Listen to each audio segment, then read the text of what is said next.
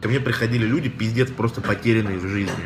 То есть просто пиздец, там чувак сидит, его там мама с детства избивала, там голым выставляла на улицу, и он просто дрожит, и, блядь, он раскрывался.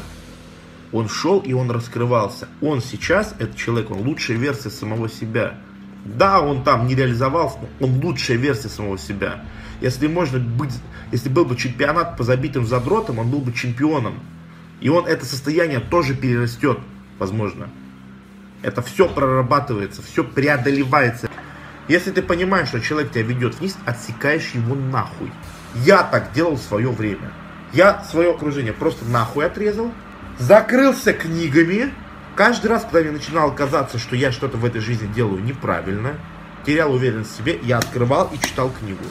Я общался с этими авторами, с этими людьми, общался. Как только я терял уверенность, я общался с ними. Потом у меня появились люди, которые были более реализованы, чем я. Я начинал с ними общаться. Задавать вопросы, спрашивать советы, смотреть их постоянно, что они пишут, что они говорят. И именно это меня вверх выстрелило. Где бы я сейчас был, если бы с близнецами Хряниными не поехал бы к Коляну Мартынову, который мне мои границы дозволил вот так вот нахуй развернул. Я что мог сказать? Я мог сказать, не, бля, братан, Колян, понимаешь? Я не могу себе поехать в Мексику, в пентхаус жить и делать бизнес, который приносит за 4 часа в день 200 тысяч на вебинарах, на любимой информации. Меня просто родители очень переживают, что я универ брошу. Мне мама сказала, что папа от инфаркта умрет, если я брошу универ. И у меня как бы друзья, ну, одногруппники, знакомые, родственники, как бы, они все мне так говорят. Поэтому, Колян, я не поеду в Мексику, я останусь в Самаре. Почему никогда твои бывшие знакомые одноклассники тебя не любят, когда ты приходишь к успеху? По одной простой причине.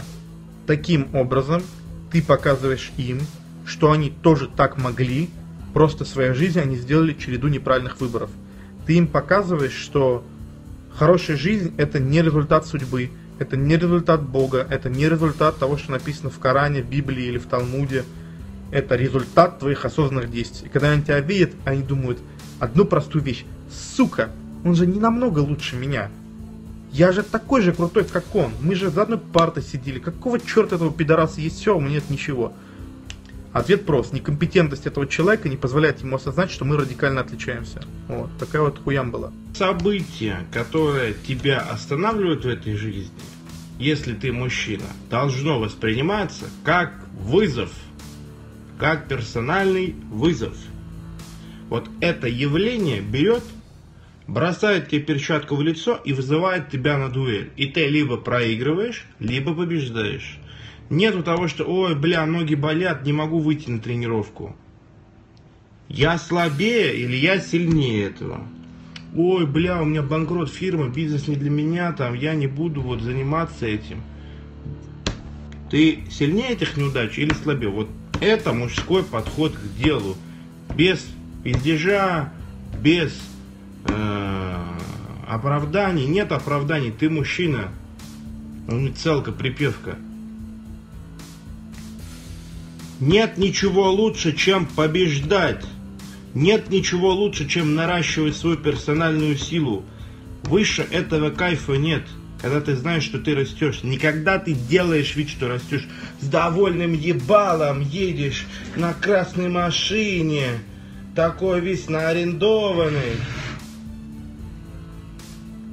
Нет ничего лучше знать, чем то, что ты толкнул цивилизацию вперед что ты сделал свой посильный вклад в развитие цивилизации. Вот круче этого ничего нет. Победа и наращивание персональной силы, развитие на фоне этого, любая пизда это ничто. Сколько еще ты будешь мальчиком, который бегает за юбками? Сколько ты еще будешь бегать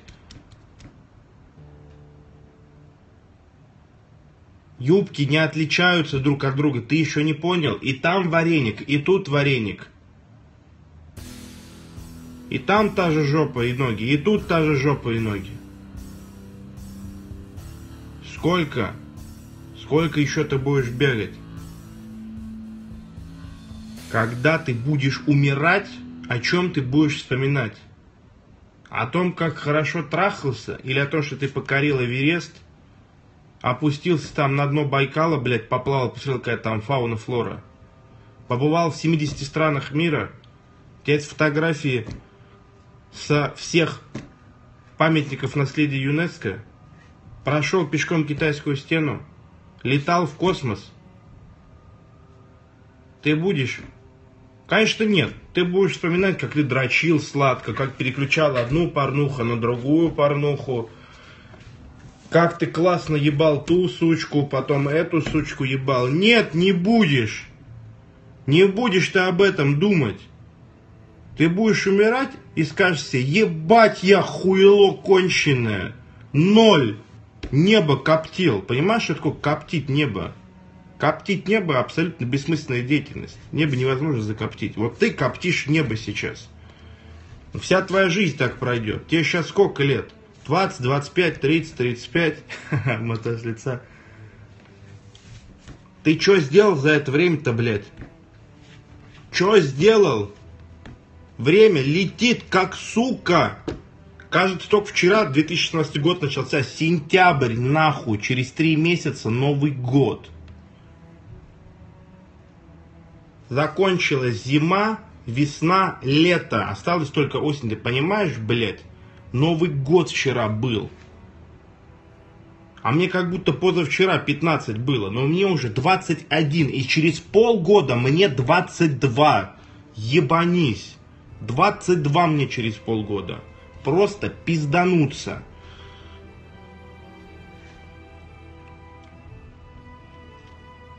Жизнь пролетает как сука. Пролетает как сука. А ты сидишь и думаешь, так, ну сегодня я подрочил, завтра тоже подрачу, послезавтра я потрахаюсь, воздерживаться это нахуй, ну начну недели через две. Жизнь заканчивается прямо сейчас. С чего ты взял? С чего ты взял? С чего ты взял, что ты будешь жить сто лет? Ответь мне, пожалуйста, на вопрос. Загугли, сколько человек в день умирает в России. Порядка 20-40 тысяч человек точно умирает.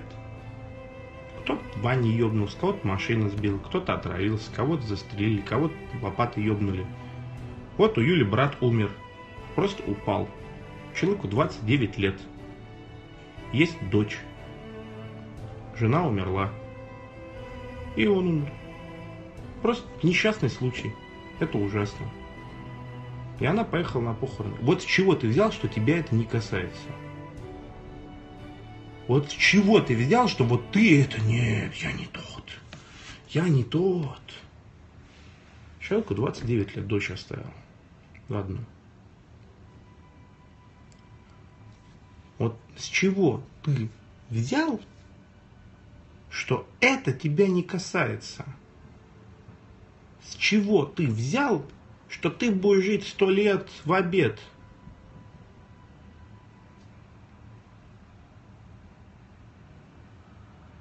Иди, блядь, и сделай что-нибудь уже. Чтоб ты когда ложился и умирал, если успеешь подумать, тебе не было бы стыдно перед тобой.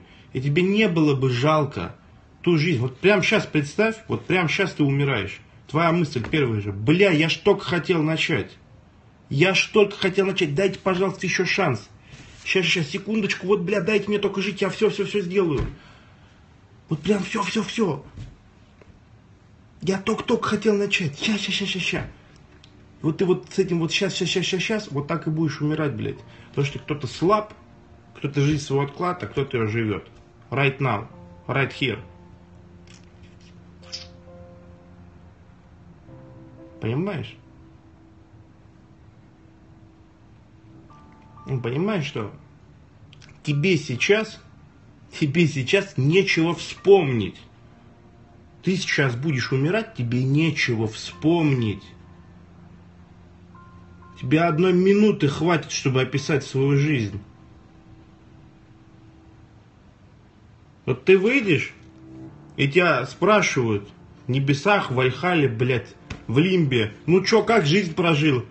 И такой, ну я, короче, родился, как овощ ходил в школу, ходил э, в универ, потом, короче, слушал Арсена пару лет, и, короче, ничего не успел сделать, так умер, ебать. Говорит, ну, ну ты же, ты же сделал то, что хотел, ты вложился в цивилизацию, ну, ты же реализовал свой потенциал, ты вот все это сделал, ты же по-любому там и в небо летал, и из парашюта прыгал, и на дайвинг ходил, и на горы поднимался, и а, в боях участвовал, и бизнес свой открыл, ты же все это сделал. Такой, не, я нихуя не сделал. Они такие, что, совсем? Ты такой, ну да. Вообще ничего. Ну, вспомнить-то тебе есть что, какие-то приключения. Ну, я же не виноват, мне всего лишь 20, 25, 30, я просто не успел, я вот хотел как бы, ну, не, неожиданно умер просто как-то. Про, про, просто неожиданно умер, понимаешь, братан? Ну, такое бывает, я, я был готов начать, был, вот я уже как бы собрался с силами, нашел нужную информацию. Кстати, я очень много и классно трахался. А дрочил вообще. Дрочил это страсть просто. У меня такие любимые актрисы по пяткам узнаю. Там вообще, они такие сидят. Ты что, серьезно это, братан? Конечно, дрочить и трахаться. Знаешь, как круто жизнь прожил. Вообще пиздец. Пойми меня правильно, друг мой когда ты будешь умирать, ты такие гаммы ощущений испытаешь от омерзения к себе, от отвращения к себе, ненависти к себе. Если есть реинкарнация, ты, блядь, возродишься котлом в аду. Так много в тебе будет ненависти к самому себе. Ты себя возненавидишь. Ты себя возненавидишь. И ты себя возненавидишь гораздо раньше, чем ты будешь умирать физически. Хочешь, я тебе скажу, когда ты себя возненавидишь? Тогда, когда ты поймешь, что уже ничего не изменится. Об этом очень хорошо сказал Макаревич. Говорит, жизнь в детстве – это приключение, ты не знаешь, что тебя ждет. А с этого момента ты знаешь, что тебя ждет, и это самое ужасное. Вот тот момент, когда ты поймешь, что ты знаешь, что тебя ждет, жена ебанутая, жирная, ебаная, работа ебаная, дети ебаные, и ты ебаный. Вот сейчас тебе уже 30-40, и ты понимаешь, что все будет просто нарастать. Вот это, вот в этот момент, когда ты поймешь, что все, ты уже отсюда не выйдешь. Вот в этот момент ты начнешь себя ненавидеть. И эта ненависть начнет из тебя изливаться килотоннами, килотоннами. Посмотри на всех этих людей вокруг. Ты идешь и думаешь, вот как можно в пробке на кого-то орать, сигналить, как можно ходить с такой кислой мордой, как можно на всех срываться, раздражаться. Это как раз те самые люди. Те самые люди, вот которые осознают ненависть к себе за то, что свою жизнь они проебали. Они проебали свою жизнь. И они смотрят на тех, кто еще не проебал с ненавистью с ненавистью, они не могут это терпеть. Когда ты, блядь, ты тоже давай, блядь, когда ты проебешь свою жизнь, посмотрим, как ты себя будешь вести. Ты не знаешь, как мне тяжело было. Ты не знаешь, как мне тяжело было. И я проебал свою жизнь, да, и ты проебешь свою жизнь. Вся ненависть, которая есть, которую ты видишь, неприятие, негатив, просто ни с того ни с сего, когда люди хамят, грубят, бьют, убивают, насилуют, оскорбляют, унижают – все вследствие ненависти к себе. Следствие ненависти к себе за то, что себя предал, за то, что себя ненавидишь. Осознание проеба, осознание проеба своей жизни только ввиду своей лени, нет ничего хуже в этом мире, друзья. Нет ничего хуже в этом мире, чем узнать и понять, то, что ты все проебал и тебе ничего не мешало реализоваться. Ты просто проебал. Не было каких-то преград, не было чего-то, что тебе мешало. Ты просто проебал. Ты проебал. Я это осознал очень рано. И мне это очень не понравилась мысль. Мне не понравилась мысль представлять себя, ощущая, что я проебал. Я когда это понял, Я понял, что я сделаю все, что можно и что нельзя, чтобы не проебать. Потому что мне это не нравится. Тебе повезло осознать, что ты несешь, блядь. Что ты, блядь, несешь. Вот именно с такими установками ты и будешь проебывать. Ты будешь проебывать до конца жизни, пока думаешь, что кому-то везет, кому-то не везет. Если бы было везение, ничего бы не было никогда. Никогда бы ничего не было. Во все времена есть люди, которые толкают цивилизацию вперед. Им что, всем везет, блядь? Это выбор. Это выбор, ты понимаешь? Мне скоро 22, блядь. Мне вчера было 18 лет. Мне вчера было 18 лет. Мне 22. Это что за нахуй вообще? Что значит 22? Мне 18. Только вчера исполнилось. И я охуел от того, что мне 18 исполнилось.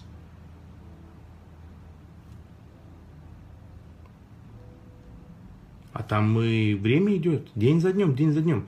Ты вообще представляешь, сколько дней 80 лет? 80 лет это 30 тысяч дней. Вот сегодня был очередной день. А теперь посчитай, сколько тебе лет и сколько это дней. Ну, порядка 6-10 тысяч дней ты прожил уже.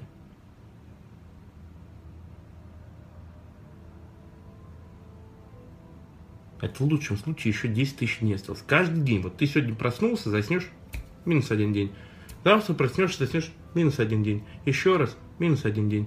Еще раз, минус один день. Еще раз, минус один день. А теперь скажи мне, пожалуйста, с чего ты взял, что ты будешь до этих 80 лет жить? Все, иди нахуй и хватит проебывать свою жизнь. Если ты решил проебать свою жизнь, перестань дрочить себя, перестань дрочить меня. Возьми бумагу, ручку и напиши. Я все проебал. Я занимаюсь только тем, что удовлетворяю свои сиюминутные хотелки. Это все оказалось сильнее меня. Меня, мне не повезло. Пишешь, в ящик, в пизду амбиции, в пизду мечтания, в пизду потенциал твой, в пизду твое божественное происхождение, в пизду то, что ты избранный. Все, нахуй все это.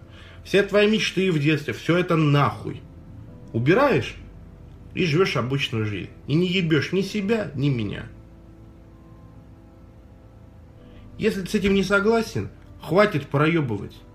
Иди и сделай то, что тебе нужно сделать. Все, пошел в пизду. Не хочу тебя видеть, пока ты не признаешься себе, ты проебал или нет. А если не проебал, иди и реализовывайся. А если проебал, то не смотри трансляцию. Трансляцию. Женщина спрашивает, а как мне моего мальчика сделать мужчиной? Вопрос из разряда, как если бы слесарь живет с э, строителем избушек и спрашивает, как мне сделать так, чтобы начал строить небоскребы. Никак, блядь. Ты не обладаешь достаточной степенью компетенции. Понимаешь, женщина в себе мужчину не содержит. Самое ужасное, что я видел, это когда с 5, вот в 5-6 лет с ребенком сидит мама, бабушка, тетенька. Это, блядь, ужасно. Матери даже ребенка не могут на грамм мужественнее сделать. Который сидит, ты ему говоришь, там, начни что делать. Он сидит такой, говорит, вот дура ебанутая. Она не понимает, что мне охуенно все. Я сижу, жру, драчу, играю, кайфую, пивас пью. Понимаете, совершенно другой, это просто другой уровень восприятия. Вот если мальчик не стал мужчиной, это же поведение девочки. Даже не женщины, девочки маленькой. Это так маленькие девочки себя ведут. Все, что может женщина сделать с мальчиком, это в лучшем случае сделать его женщиной. Из девочки женщины. Вот это может сделать. То есть как это происходит? А женщина чем отличается от девочки? Послушность, преемственность, покладистость, понимание того, что ты инструмент в руках более разумного существа. И как человек должен понять, что божественный замысел не изучаем, вот да, я не могу, я в принципе не могу понять божественный смысл по природе своей. Как программа, написанная в Паскале, не может понять, зачем она написана и для чего. И кто ее написал. Так вот, женщина – это существо, которое это понимает. Девочка этого не понимает. Она растет и думает, ну я умная, я пиздатая, я все знаю, я все хочу там, это все, я знаю. Это девочка. С девочкой много проблем. И максимум, что может вот сделать женщина своей девочкой, с которой живет, это сделать ее женщиной. И каким-то становится мальчик. Становится послушным, покладистым, поет вместе с ней мантры по вечерам, слушает Бога, перестает ругаться матом, открывает любовь в своем сердце. Понимаешь? Это вообще не туда, блядь. Это вообще не туда. Вопрос, как сделать мальчика мужчиной теперь, если я это не могу сделать? Ага, самые умные и развитые женщины такие, отправлю Карсену на тестостерон релиз. Нет, блядь, это не сработает. Это не сработает. Потому что фильтра нет восприятия. Сидит этот, блядь, пиздюк, обуза общества. И тут к нему приходит дорогая жена и говорит, я оплатил тебе один курс, вот иди пройди его и стань мужчиной. Открывает, что там пропускает, слушает полух такой, что там, блядь, информатские задания, что там. Неужели это непонятно? Это выбор. Это просто выбор личный. Я же не, меня же никто в детстве не заставлял, не толкал куда-то. Мне наоборот все мешали. Я хотел соревноваться, меня закрывали дверь. Мне приходилось ее взламывать и убегать на соревнования. Я возвращался, меня домой не пускали. Потому что я нарушил запрет родителей. Мне приходилось ночевать у друзей после соревнований с золотыми медалями с выигранными. Потому что мне запретили соревноваться. Но я шел. Надо было бы из окна бы, блядь, выпрыгнул. Простыню бы связал и спустился. И пиздюк. Ему говоришь, иди на бои запишись, покрепче станет такой, ой, там, блядь, то да сё. Говоришь, там, иди, блядь, деньги зарабатывай. Ой, типа, в пизду. И так хорошо. Мужчина не нуждается в том, чтобы женщина прививала ему целеустремленность, волю к жизни, разум, независимость, он в этом не нуждается. Это имманентно ему, он этим уже обладает. Сексуальная успешность, пожалуй, она стоит столпом среди остальных факторов, по которым наш мозг ориентируется на нашу доминантность, исходя из которой он формирует наш гормональный фон, исходя из которой он формирует нашу самооценку. И многие люди сейчас могут сказать, «А, блин, слушай, ну вот я сексуально не успешен, но что-то у меня не появляется бешеной энергии, желание изменить мир или еще что-то. Я здесь скажу, стоп, дорогой подписчик – а ты помнишь, что наш мозг не различает воображаемое от реального. Каждый сеанс просмотра порнографии для лимбической системы мозга – это полноценное спаривание. И не просто спаривание. Ты же никакого труда еще не затратил, чтобы эту самку заполучить. Пару кликов и все.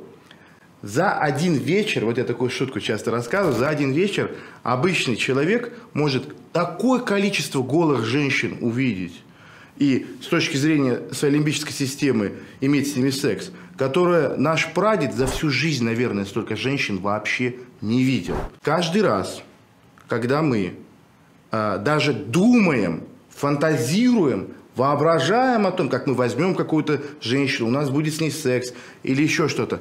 Для нашего мозга это абсолютно полноценное соитие, исходя из которого он делает маркировку. Сексуальная успешность, вопрос закрыт. У нас все с этим в порядке. Можем расслабиться. Я напоминаю, что мозг работает только в таком режиме.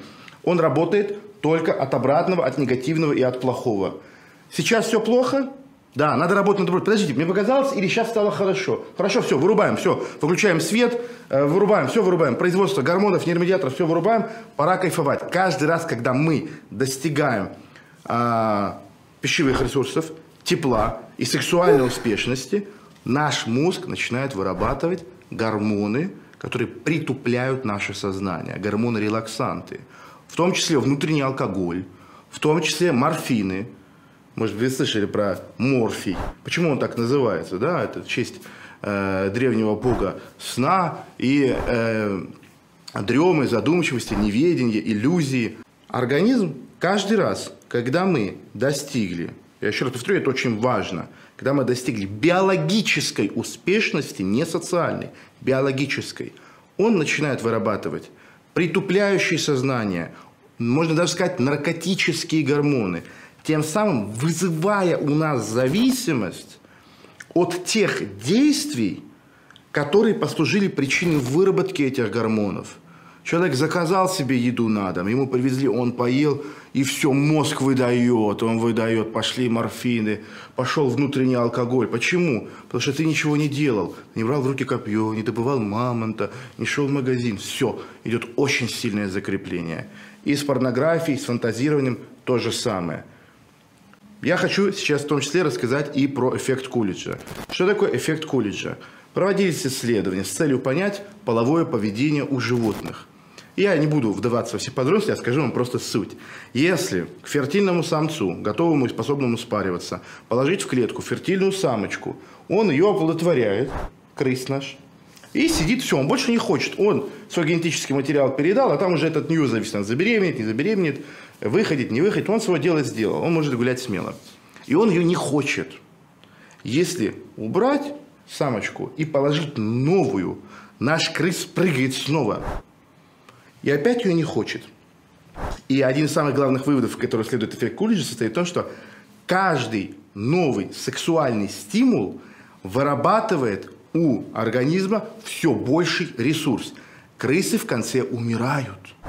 То есть с точки зрения организма крысы, самца, а, умереть в спаривании – это достойная награда. Он попадает в свою крысиную вальхалу. Потому что изначально биологический смысл – это продолжится во времени и пространстве, передавая генетический материал. Зачем мне жить долго, непонятно, там еще будут самки, не будут самки, если я могу сейчас такое большое количество оплодотворить самочек – и вот именно это и происходит с молодым человеком, с мужчиной при просмотре порнографии. Посмотрел один ролик, возбудился, сбросил напряжение, сидит. Больше этот ролик не хочет смотреть, другой ролик открою. Третий, пятый, десятый, двадцатый. Так и появляется у человека склонность к извращению, у человека появляется избыточное фантазирование, возникает неспособность получать удовольствие от реального взаимодействия с женщинами, потому что это не то. Там, понимаешь ли, э, с грудью, с хвостиком, там до чего же человек дошел, непонятно. А здесь просто обычная реальная девушка. Поэтому практика полового воздержания – это один из мощнейших инструментов для того, чтобы держать свой мозг в тонусе, чтобы оставаться голодным, чтобы сознание оставалось заточенным.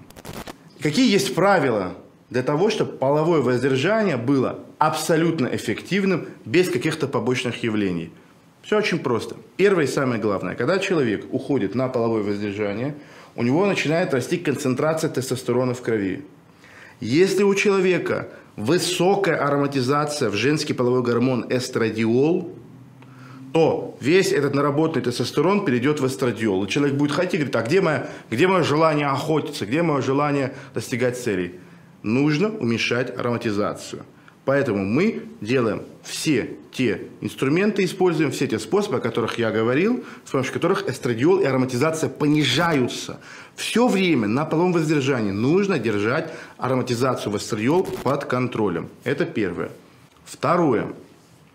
Так как ваша половая система не привыкла к такому режиму, она привыкла все время быть активной, она привыкла все время вырабатывать свой ресурс, она будет по инерции продолжать это делать. И это нужно просто переждать. 3, 4, максимум 5 недель будет сохраняться вот это вот желание. Хочу, хочу порнуха, а, пофантазировать, может быть, сексом заняться. А, это нужно просто переждать, и это отойдет. Дело в том, что у организма есть свой гомеостаз, у него есть свой план. То есть, грубо говоря, мы уже там 10 лет производим эякулят каждый день, три раза. И тут человек берет и резко остановит этот процесс. С точки зрения организма, это, это сбой в системе, который нужно исправить. Как он его исправляет? Он еще добавляет ресурсы. Говорит, давайте усиленнее это делать. если мы это перетерпели, если прошло 3, 4, 5 недель, то организм уже понимает, что изменились условия. Ну, это как с долларом. Был 30, стал 60, у тебя шок. Но потом через какое-то время ты уже, в принципе, и не особо переживаешь, ты уже привык, ты уже э, доллар на 30 рублей не переводишь. Здесь то же самое. Нужно просто время на перестройку. Третий важный момент. В связи с этим могут возникнуть застойные явления, потому что кровь туда приливает, к нашим органам малого таза, а она не отливает. Для этого нам нужны упражнения Кегеля.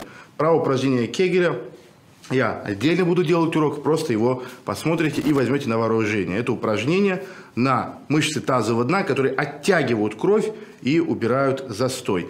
Также благотворно на воздержание, особенно тем, кто первый раз его пробует, я рекомендую использовать горячие ванны. Горячие ванны нужны для того, чтобы убирать застойные явления. Если человек заходит на воздержание, исключает фантазирование, убирает ароматизацию, уменьшает его эстрадиол, убирает просмотр порнографии и э, не допускает застойных явлений, вот это половое воздержание, которое человека из затюканного, слабого, непонятного, ня-ня-ня-ня, может за 3, 4, 5, 6 недель превратить гораздо более уверенного человека. Потому что и уверенность, и целеполагание, и способность продуктивно, постоянно работать зависят от того, насколько человек находится и ощущает себя в неблагоприятных условиях. Любого ботаника, любого слабого духа ментального человека можно зажать в угол так, что он будет драться, как, как берсерк скандинавский. По той простой причине, что ему отступать некуда будет. И вот мы практикой полового воздержания загоняем наш мозг, наш организм в угол. Мы как бы даем ему понять, что наша доминация, наша успешность на таком низком уровне, что нужно срочно что-то менять, нужно расчехлять все ресурсы. И тогда организм начинает выдавать там и нейромедиаторы, и гормоны, и все, что нужно по нашему запросу. Потому что он понимает, что по-другому уже никак. Потому что мы, значит, не продолжимся во времени и пространстве. Хорошо, бери что хочешь. Бери любую энергию. Наша внутренняя горилла, наш внутренний банк, она нам начинает выдавать эти кредиты. И она говорит, вот делай что хочешь, но сделай, пожалуйста, так, чтобы в конце сексуальная успешность к нам вернулась. Поэтому самый правильный э, сценарий – это тот, который мы всегда видели, читали и знали. Что делают воины после того, как захватили город, после того, как Эм, э, ограбили еще что-то, вот свои завоевания сделали. Ну, что они делают? Они закатывают пир, где много еды, много женщин и тепло. Все, чтобы позитивно закрепить в своем мозгу предыдущую комбинацию действий. Поэтому я всегда говорю, заработал деньги, часть откладываешь, часть обратно в дело, но часть нужно потратить на то, чтобы накормить внутреннюю обезьяну, дать себе ощущение доминации – про половое воздержание на сегодня все.